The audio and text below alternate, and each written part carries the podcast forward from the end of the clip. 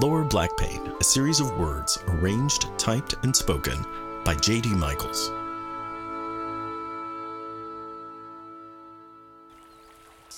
Languid, exhibiting a natural disinclination to physical exertion, leisurely, unhurried.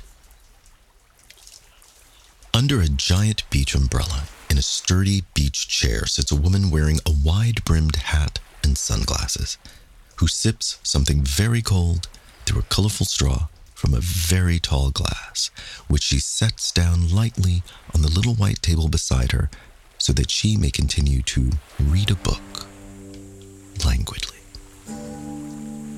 I've read books. I've been on a beach, and I've even worn a pretty big hat, but as of yet have not hit the tremendous trifecta of this image. It is ubiquitous, aspirational, and utterly, utterly fictional. Absolutely. Two utterlies and an absolutely. It has haunted me for a great deal of my adult life as an iconic rendering of a perfect summer vacation. There's no doubt that the book she's enjoying is a summer read, one of those novels specifically designed to be carted about in an oversized canvas bag, light-hearted fare, meant to lure one gently away from the frenetic reality of reality, to share the adventures and misadventures of delightful characters plagued with relationships and circumstances.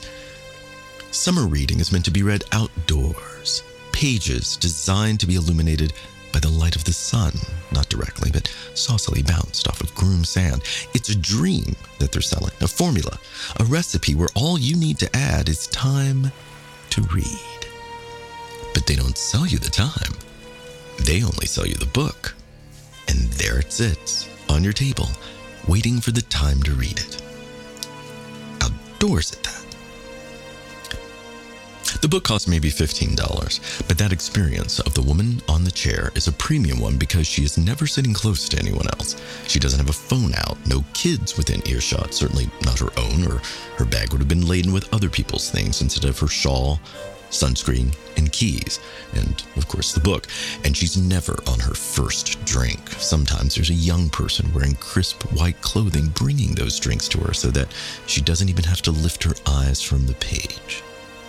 So it's $15 plus all that, which adds up, plus the time.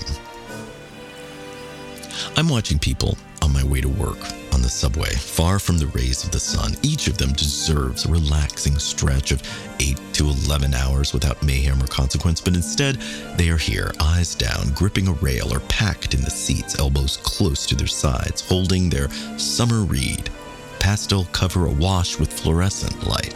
No breeze, no drinks.